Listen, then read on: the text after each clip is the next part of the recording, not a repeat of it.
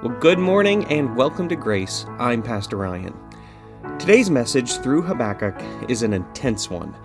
The prophet records God's indictment against the sins of Babylon, who elevate their own glory above God's. And in doing so, they leave a wake of destruction in their path to the top. What we will see is that anywhere that we too promote self glory ahead of God's glory, we too become Babylon. Thanks for listening as we look at the five woe pronouncements from Habakkuk chapter 2. Uh, when uh, my family and I had opportunity to go back to the Bahamas and, and, spend time there with the ministries that we served for so many years and uh, reinvest ourselves in the relationships, I, I want you to know we actually do spend time at the beach you know, I'm, confess that this morning, uh, and and it's it's as you would imagine, getting to go to any time of a little bit of R and R. Uh, it's a wonderful time for our family, especially our kids. One of the things that we love to do as a bit of a tradition is to build little sand castles. Um, I know this stems all the way back from when I was a kid, and my family uh, would every now and then travel over to the Lake Michigan shore. And one of my favorite, one of the favorite things that my dad liked to do with us kids w- were to build just these fun sand creatures and animals. So we have opportunity to pass that on now to our kids. Uh, instead of building one enormous castle, though, what we do is we build these little sand towns. So they have little streets and uh, shopping malls and churches, and you just build these all these little huts, and you build them kind of near the shore because then you get to play Godzilla with them. And, um, and watch even the destruction of the tide and the wave as it comes up. Sounds a little bit morbid as I'm saying it to you now. I'm not sure why I put this in my introduction. Let me, let me look at my notes invariably, as we build these sand towns, we come back the next day, and do you know where they are? They're all gone. They're all gone. Uh, because the, the tide is uh, unrelenting, uh, it's not capricious, it doesn't care of what we built, it is coming. And those things that we built upon the sand are no more. Uh, Jesus tells uh, a similar parable in Matthew 7. He says, Therefore, everyone who hears these words of mine and puts them into practice is like a wise man who built his house on a rock. The rain came down, the streams rose, the wind blew and beat against the house, yet it did not fall because its foundation, it, it had its foundation on the rock. But Everyone who hears these words of mine and does not put them into practice is like a foolish man who builds his house on the sand. The rain came, the streams rose, the wind blew and beat against the house, and it fell with a great crash. Every single one of us in here is building. You are building a kind of kingdom around which you will encompass your life and your values, your desires, your entertainment. It's that legacy that will be passed on uh, by reputation to your neighbors and by influence to your children. You are building a kind of kingdom. And what we need to give evaluation to is how close to the tide are those sandcastles? Are they built on sand or are they built on the rock of the words of Jesus Christ? We are, for our visitors, those that are maybe just joining us, we are in what is week four or five of our Old Testament study in the book that sounds like a sneeze Habakkuk. Thank you. Um, I want to uh, thank you for your good attention as we've gone through this book. Uh, we only have two Sundays left, counting this Sunday. But as we do, we are going to encounter the second half of the story as one that's going to demand um, an amount of humility on our part. It's so easy to think that your kingdom is all about you. It's so easy in our world. In fact, the world around us, the society around us, is designed to get you to fall in love with the work of your own hands believing that achievement and success is found on that which can be built on this side of eternity. Remember Jesus before Pilate, and he questions him, So you are a king? And Jesus' words were, My kingdom is not of this world. We're told by the Apostle Paul in the book of Philippians that you have a citizenship, but your citizenship isn't here. It's in where? Help me out. It's in heaven. And so, what I want to call us to is we have opportunity again to be invested in this Old Testament book is that we would give evaluation over our lives for the kind of kingdoms we're building. Uh, we're going to find today that as Habakkuk hears from God, there are five woes. A woe is a pronouncement of judgment that is given specifically in view of Babylon, and yet one that extends to all of our lives today. And so, in doing so, let me invite you to turn once more to the book of Habakkuk, chapter 2. Um, the pace for today is going to be to read through the end of chapter 2, identifying these five pronouncements of judgment. And then we will just quickly give evaluation over the unique characteristic of each. And then we're going to conclude our time this morning by reflecting on a New Testament story in the Gospels uh, to see how that which you and I build needs reform. We're going to end our time with an opportunity to repent. Uh, you have seen over uh, those who regularly worship here that a few times a year uh, I have the opportunity to call our congregation to repentance, a kind of service of lament. I, I don't want to be a downer and boy, church was sad. That's not, I'm not interested in that at all. What I am interested in is a purposed, intentional recalibration of our focusing on God as creator, master, Lord, and judge. And us as his servants, as those who need to take time to humble ourselves and find that there is a right relationship with God that's sometimes easily lost that we want to restore, that God desires for you and I to restore. And so that's how we're going to conclude our time this morning. If you're listening on Zoom today, I would invite you as well to participate with us as we work towards this at the end of our service. So, Habakkuk chapter 2, if you're with me, let's start together. Uh, follow along starting in verse 6. Will not all of them taunt him with ridicule and scorn, saying, Woe to him who piles up stolen goods and makes himself wealthy by extortion. How long must this go on? Will not your debtors suddenly arise? Will they not wake up and make you tremble?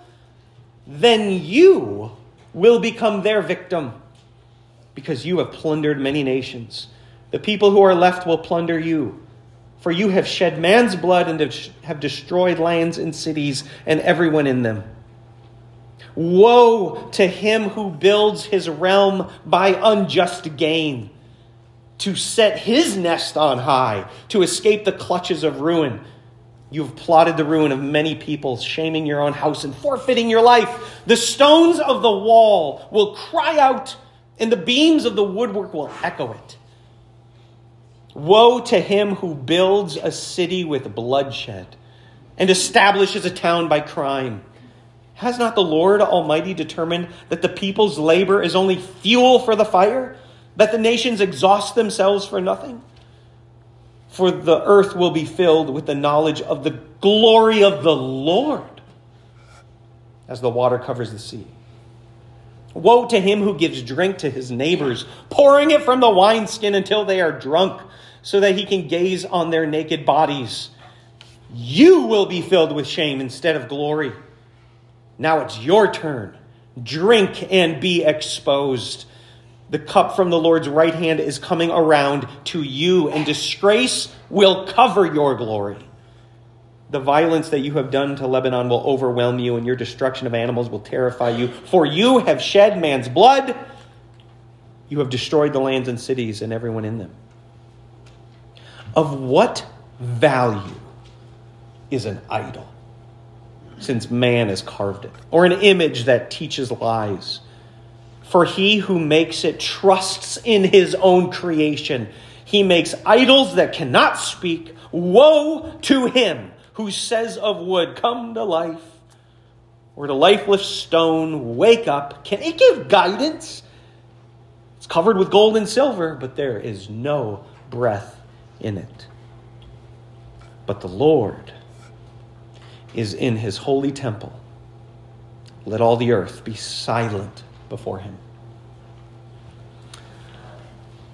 So, uh, th- this one's this one's kind of intense this morning, and my hope for us as we go through it is to call a sensitivity to the Spirit's working in our lives that we would be careful not to see this as a Babylonian problem, but then maybe, just maybe, you might be able to see a reflection of your own sinfulness, poor choices, habits, and depravity woven into the judgments of God so that we will collectively condemn them along with God.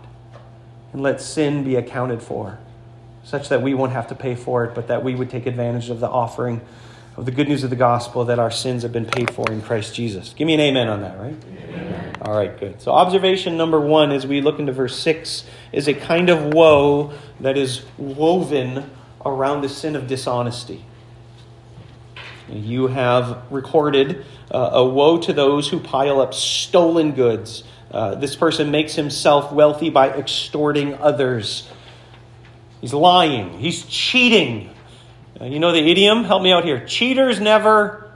Yeah, yeah. That's right there. You could put that in the margin of your Bible. That's essentially the first three verses of what we're covering 6, 7, and 8. Uh, this passage from the book of Proverbs, the wisdom writer says, How useless to spread a net where every bird can see it. These men lie in wait for their own blood. They ambush only themselves. Such are the paths of all who go after ill gotten gain. It takes the very life of those who seek it. You ever buy any scratchers? Come on. Any lottery tickets? When's the last time we went to the casino? You know what the danger of money is? You know what the danger is? Is that it will, it will convince you to become more confident in it than in God. I wish that was the only problem with money. It isn't. Money also then has this false work of esteem where you will think higher of your own status by virtue of how much cash is in the bank. Be very careful of ill gotten gain, that which comes through dishonesty. There is a judgment that is connected with it. In fact, if you look here, you will see in verse 7 it's the debtors who will arise. That they will come once they realize what you have done in lying, in dishonesty, uh, that you will be paid back by which you have treated them. I remember uh, early uh, in grade school, uh, we played a game in gym class called Red Light, Green Light. Do you guys know that game? Red Light, Green Light? Except the gym teacher wanted to uh, add a twist to it, which was that you had to run. There was a, there's a, if you don't know the game, you have one person at the very end of the gymnasium who says, green light, and then all the kids on the line, we have to run until they say red light, and then you have to freeze, you have to stop. The gym teacher, though, told us that when you hear red light, you have to turn around. You have to face the opposite direction. Well, I saw really quick that there was this one kid who wasn't turning around, and he was getting ahead. He was getting ahead of, faster than everybody else. And uh, the gym teacher called him out, so he had to go sit on the sideline. But I thought I was a little bit sneakier, that I could get away with it. So I wasn't turning around all the way. I was doing one of these half turns, right? And I was beating all the other kids until that little jerk on the sideline said, He's cheating! And then do you know what all the other kids did? Get out! You're out! Because that's what happens. Uh, you will reap what you sow. And you will see that this very first woe indeed is the same. If you're building a kingdom on cheating, it will it will crumble upon itself. If there is dishonesty woven as either a habit or mistake in your life, don't be deceived. God can't be mocked. Uh, this is a type of sin that needs collective condemnation rather than using it as a foundation to build upon. Uh, number two, you will see a woe in verse 9. Woe to him who builds his realm by unjust gain. Uh, this is identifying a kind of greed, a greediness. So uh, the first two woes really go together with one another. Uh, the first is a dishonest attempt, as how you're cheating others. The second is the root of that, which is a desire for more and more for yourself. And like any type of a rushed foundation, your building will be ruined. Uh, any kingdom that's built on greed will have this as a poor foundation. You guys know the most important part of a home, right? You, you got if you're going to spend money, spend on anything, spend it on the foundation. Get that foundation solid.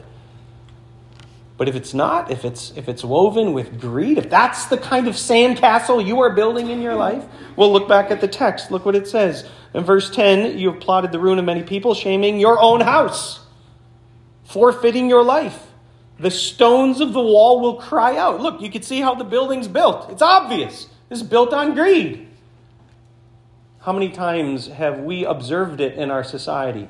Uh, that those who are seeking to get rich by greed have fallen so far? I mean, you've seen the news articles, right? Um, un- unfortunately, there's maybe far too many bailouts that happen. But the powerful and the wealthy are brought low because of hidden sin. Do you know where they hid it? Do you know where they do you know where they covered it up? They covered it up in the foundation. And so as that building continues to climb, it's like a house of cards where eventually, eventually it'll crumble and it'll fall. I'm sad to say that this happens both inside and outside the church. So what about us? Where has greed played an impact in the sandcastle of our life in the kingdom that we would build? Number three, violence is the theme starting in verse 12 Woe to him who builds a city with bloodshed. Uh, the picture here is of one who is a bulldozer. I am I'm simply going to have my way. I don't care what the collateral damage is. Uh, you'll hear the phrase many times in business. It's not personal, it's just. And Somehow our kingdom continues to grow at the expense of the corpses that lay around us like a bulldozer. And this is a kind of violence. Um, bloodshed is what's listed in verse 12. Um, I like how the Hebrew phrases this in verse 13. Uh, God says, Has not the Lord Almighty determined that the people's labor is only fuel for the fire? Um, it's a, that's how the NIV renders it. Uh, slightly different. The intention here is the people's labor goes up in smoke. That's the idea. You're, you're working so hard, you think you're toiling and you're having to destroy others, but do you know what you're actually amounting for yourself? Poof. Nothing. It's going to it's gonna disappear. It's going to be vapor someday. You can think of the greatest edifices, structures, whatever the institution may be on earth. The Bible tells us God has reserved the earth for fire, and all the elements will be destroyed by fire. So, wherever your treasure is laid on the earth, you better have a good insurance policy because there's going to be judgment someday. When it comes to violence, it's a matter of trust. This word from the Psalms in verse 20 some trust in chariots, some in horses. What, what do you use chariots and horses for? Battle and fighting and bloodshed. Some trust in them, but we trust in the name of the Lord our God. In this passage uh, from Jesus at the end of Matthew's gospel, you remember the story as the legions of soldiers come to arrest Jesus. And Peter, good old Pete, pulls out the sword, slices towards the head of Malchus, and Malchus ducks, cuts his ear off, right? And Jesus says, Put the sword away, put it away because for all who draw the sword will die by the sword. Back in our text of Habakkuk, uh, the nations exhaust themselves for nothing, and a kingdom that is built upon bloodshed will be judged by God. I don't know if you've ever met anybody like this in your life, the type of person who is going to get ahead no matter what the cost. Um, you can almost start the you can start the timer. It's only going to be a matter of time if that's the foundation of your sandcastle, the tide of God's judgment will come. And it's not going to care how pretty it is. A kingdom built on violence will be judged by God. Number four, immorality. You'll see starting in verse 15, our fourth woe. Uh, woe to him who gives, gives drink to his neighbors, pouring it from the wineskin until they're drunk. Uh, the immorality that we're looking at here is a type of self destruction that comes through societal debauchery. I mean, uh, we, I think we talked about this before already. Alcohol gives a nice promise, doesn't it? For a good time, loosen things up. But what's the cost? The bill comes due at the end of the day. And for as good as you may have felt that night, you pay for it the next day. And this being now an aspect of society that's a metaphor for any and every which way you would pledge your own satisfaction to some temporary pleasure, I think you forgot the cost. There's a cost that will come. There's nothing that you can find on this side of eternity that will ultimately satisfy. Do you remember Jesus' words to the woman at the well? Could you, could you give me a drink of water? And then she goes on and on about, wow, you got nothing to draw water with. And Jesus says, if you had known who it is that is speaking to you, I would have offered you water by which you will never thirst again. That's a good foundation. That's a building on a rock, not on a sand castle. And so the kingdom that is built through debauchery, it will end in shame. If you look back with me in the text in verse 16, you will be filled with shame instead of glory. It's your turn. Drink and be exposed. The cup comes from the Lord's right hand. The cup from the Lord's right hand is coming around to you. Um, uh, last thing I want to point out on this fourth woe is the way that we actually have a bookend within 1, 2, 3, and 4. Uh, the first one has a consequence of retribution. I haven't lost you guys yet. Y'all with me? Give me are you with me? Give me an amen. You guys with me? Amen. Okay.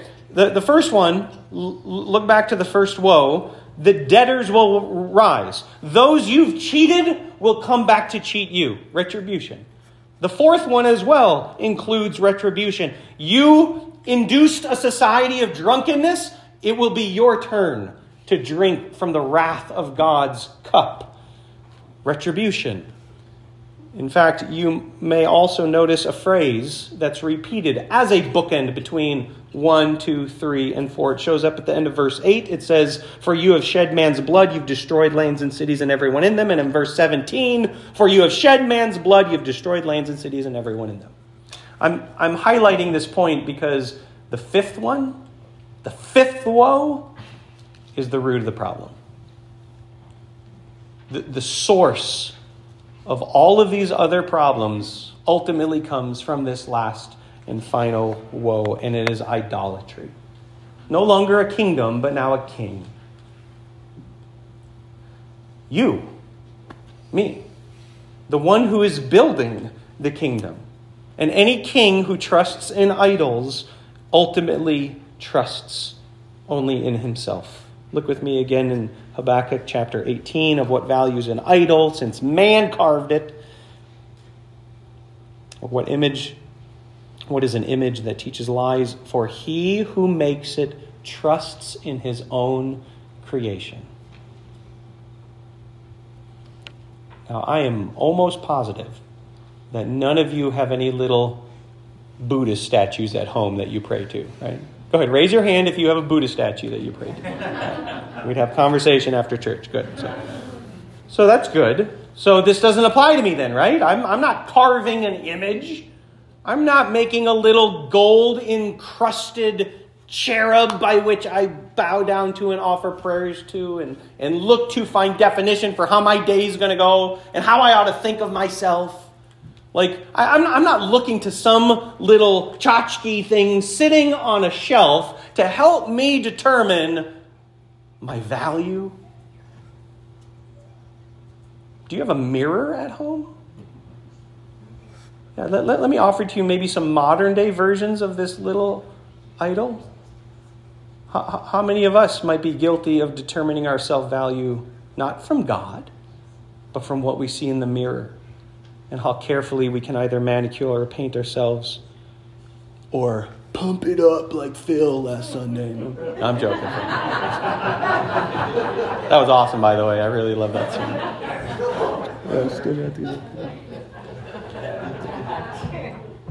What about material things? How many times have you convinced yourself that you're really going to be happy as soon as you get the newest model of blank? What about what about food? What about uh, let's be honest, coffee? Don't talk to me until I've had my first seven cups. Yeah, you have a problem, man. Right? Uh, there's a lot. There's a lot more that I could list out for you. Entertainment, sex, career, power, comfort. How about comfort or anything? I wrote this down. Anything that causes me to look through the lens of blank to determine my value. Do you know what those are? Those are idols. And the text here helps us to see that if you and I look to any of those to determine how my day is going to go or who I am in my own value, that really all I'm doing is I'm trusting in myself. And there's a kingdom that will fall from this. So let's, let's see if we can wrap this up in a way that helps us apply it into our lives and find some application this morning. There is actually a theme that connects together all of these woes that I want to highlight for you. And it's a theme of glory. If you notice, uh, the first woe is uh, somebody who piles up stolen goods and makes himself wealthy. Right? Where's, where's the focus of glory on? It's on themselves. The second one, uh, woe to him who builds his realm by unjust gain and sets his nest where? What's it say? Verse 9 sets his nest, builds his house where? On high. Yes, I, I, I'm the one with the castle on the hill. Again, glory with the arrow pointing directly at themselves. You see this mentioned more explicitly in, this, in the third and the fourth one. Uh, in, the, in the third woe, verse 14 says, and here's kind of the, the key to it all says, For the earth will be filled with the knowledge and the glory of the Lord, not you. It's not your sandcastle that this is all about, it's God. I, I, imagine that that super annoying kid that got invited to the birthday party because your parents knew that you know they're going to feel left out if they don't get invited as well, and it's your birthday, and yet they want all the attention about them. Come on, do you ever have one of these friends? Am I the only one? The, the, the party's not about you. This belongs to God. This world is His. All things have been created by Him, through Him, and for him. And what are we? But these little imposter uh, party ruiners thinking that it's, it's about me. It's about us. And the text says clearly the earth will be filled with the knowledge and the glory of God, not you. Uh, the fourth woe here, verse 16, you will be filled with shame instead of glory. They thought glory was what they were chasing after. And I wonder if maybe the Spirit could speak to your life and mine this morning and address where there are still remnants of sandcastles for your glory and not God's, because the, the real scary thing about this passage this morning is that Babylon was never mentioned once. Did you notice that? For Habakkuk, it's this big complaint about injustice to God. And God says, I got a plan. I'm rising the Babylonians. And Habakkuk's like, the Babylonians? How is that possible? And God goes through this whole long set of woes now to help lift the veil so that you will see Babylon's not the problem. It's the sinful heart that desires its own self love and glory and esteem above God. That's the problem. And Babylon has that in spades. I mean, they are Clearly, they have that. But do you know what's worse than people who flaunt it? It's the people who have fooled themselves into thinking they're righteous when, in fact, deep below the surface, they're not.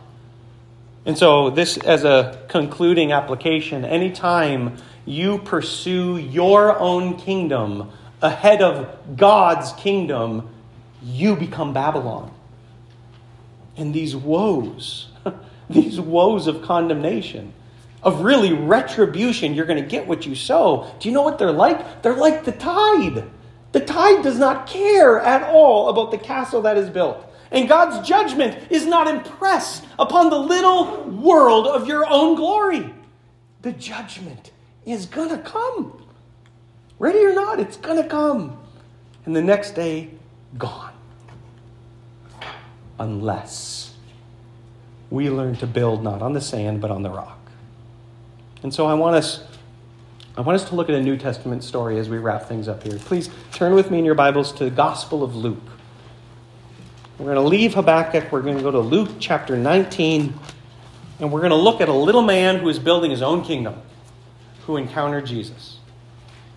And we're going to hopefully see the change by which Jesus offers those who would otherwise fall under the condemnation of God's justice. Luke chapter 19, starting in verse 1.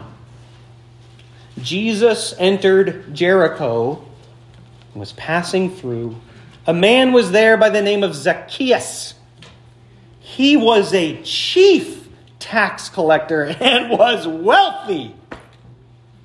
He wanted to see who Jesus was. But being a short man, he could not because of the crowd. So he ran ahead and climbed a sycamore fig tree to see him, since Jesus was coming that way. All right, just think of the characteristic of this fellow chief tax collector, not just like newbie tax collector. This guy is the one who's skimming off the people who are skimming off of the people. Right? I mean, he, he is up there and he is wealthy.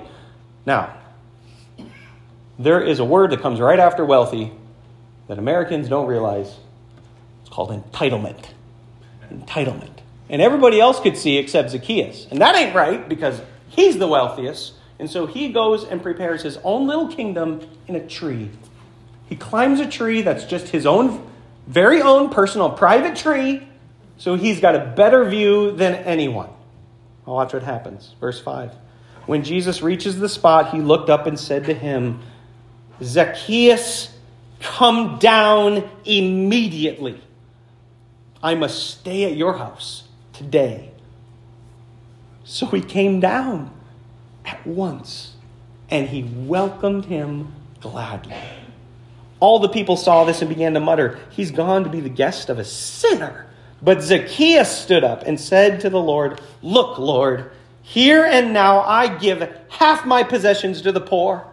And if I've cheated anybody out of anything, I will pay back four times the amount. Jesus said to him, Today salvation has come to this house because this man too is a son of Abraham, for the Son of Man came to seek and to save what was lost. All right, there's, there's a beauty in this story, and there's a lesson that I hope that we can, we can pay attention to. If you have your sermon notes, uh, there were five woes that had blanks that were listed dishonesty, greed, violence, immorality, and idolatry. I would like you to circle the ones you are guilty of. Go ahead. I'll give you a second to circle all five. Go ahead. Look, the, the, these aren't these aren't out there kinds of sins. I ain't never bulldozed nobody by murdering them. You know what Jesus says? He says anybody who says to his brother, "You fool," is guilty of judgment of murder. Have you ever held a grudge against somebody? Have you ever wished ill over anybody at any time in your life? Come on, church. These are not sins that are far beyond the realm of your own depravity. And without Jesus, do you know there's a three letter word the Bible has to say to you this morning? Whoa! Woe to you, there is judgment coming. Zacchaeus had built his own little kingdom. He had built his own little sandcastle until he met Jesus. And I want, see, I want you to see three things that he does. Number one, he repents. Now, repentance here is not, it's not explicitly articulated by Luke, but I want you to see it real clearly because up in his own personal private sycamore fig tree, Jesus has come down immediately. And do you know what he does? He changes his program, he changes his plan. He turns 180 degrees and he comes down.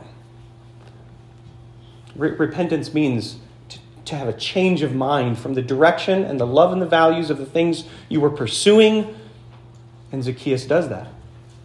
And in the very best picture of all, humility is a lowering of ourselves.